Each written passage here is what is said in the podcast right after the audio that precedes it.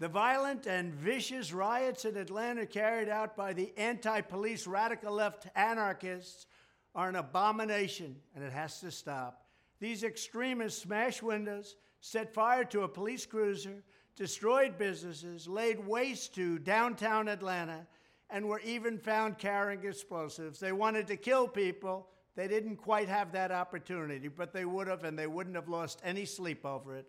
Unfortunately, nothing will happen to most of these rioters because of the Marxist prosecutors who have seized control of the justice system in Atlanta, just like they are in New York, just like they have in other places. As always, it's hardworking, law abiding citizens of all backgrounds who pay the price for this radical left extremism, sponsored by George Soros, it seems.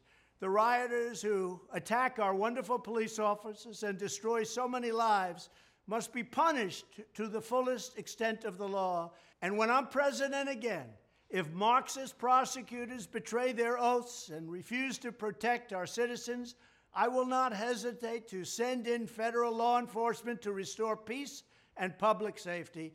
We will restore law and order in America. We've never seen anything like is happening right now. Crime is up by 50, 60, 70, and 100% in these radical left, Democrat run cities. We can't let it happen. Our country is going to hell. We're going to make America great again. Thank you.